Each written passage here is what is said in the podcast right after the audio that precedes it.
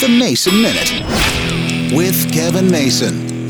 When you hear people talking about organized crime, you think the mafia, the stereotypes on TV. But there's a type of organized crime that's going around in America right now, causing lots of problems. Target just announced they had a horrible third quarter, huge losses. And it wasn't because business was bad, it's because of organized retail crime kind of like shoplifting on steroids. I've seen it happen here in Nashville at a Walmart store one time, where literally a group of people together came in and were shoplifting. These people are so organized, they come in ahead of time and have it all planned out. And then literally you see the van pull up, zoom up to the front of the store, and they all go running out with whatever items they've got and hop into the van and it speeds away. It's almost like you see on TV. It's happening in San Francisco so bad, retailers like Walgreens and CVS, they're leaving the marketplace because in some areas they're having so much problem with organized retail crime. Target is saying that's the reason they're losing so much money, and most retailers don't even want to talk about it. Organized crime. The retail version. It's hurting our pocketbooks and hurting retailers too.